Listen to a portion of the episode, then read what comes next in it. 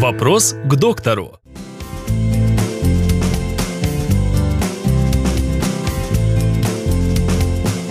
Когда нужно посетить гинеколога внепланово? Неплановое посещение врача-акушера-гинеколога, оно всегда сопряжено с какой-то проблематикой. Это э, кровотечение, это боль, это задержка менструации, это патологические выделения. Это основные Э, проблемы и симптомы, которые выказывают женщины во время внепланового посещения врача-акушера-гинеколога.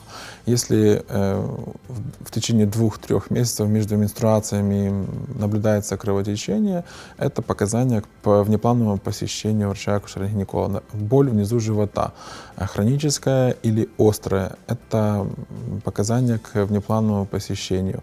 Выделения, которые не свойственны, имеют патологический цвет, запах, консистенцию и количество. Это тоже показания к неплановому посещению врача-акушера-гинеколога. И отсутствие менструации э, для того, чтобы убедиться в том, что э, есть беременность или нет беременности. И если есть беременность, то она точно маточная, потому что очень часто бывает, что беременность внематочная, и это показания к оперативному вмешательству.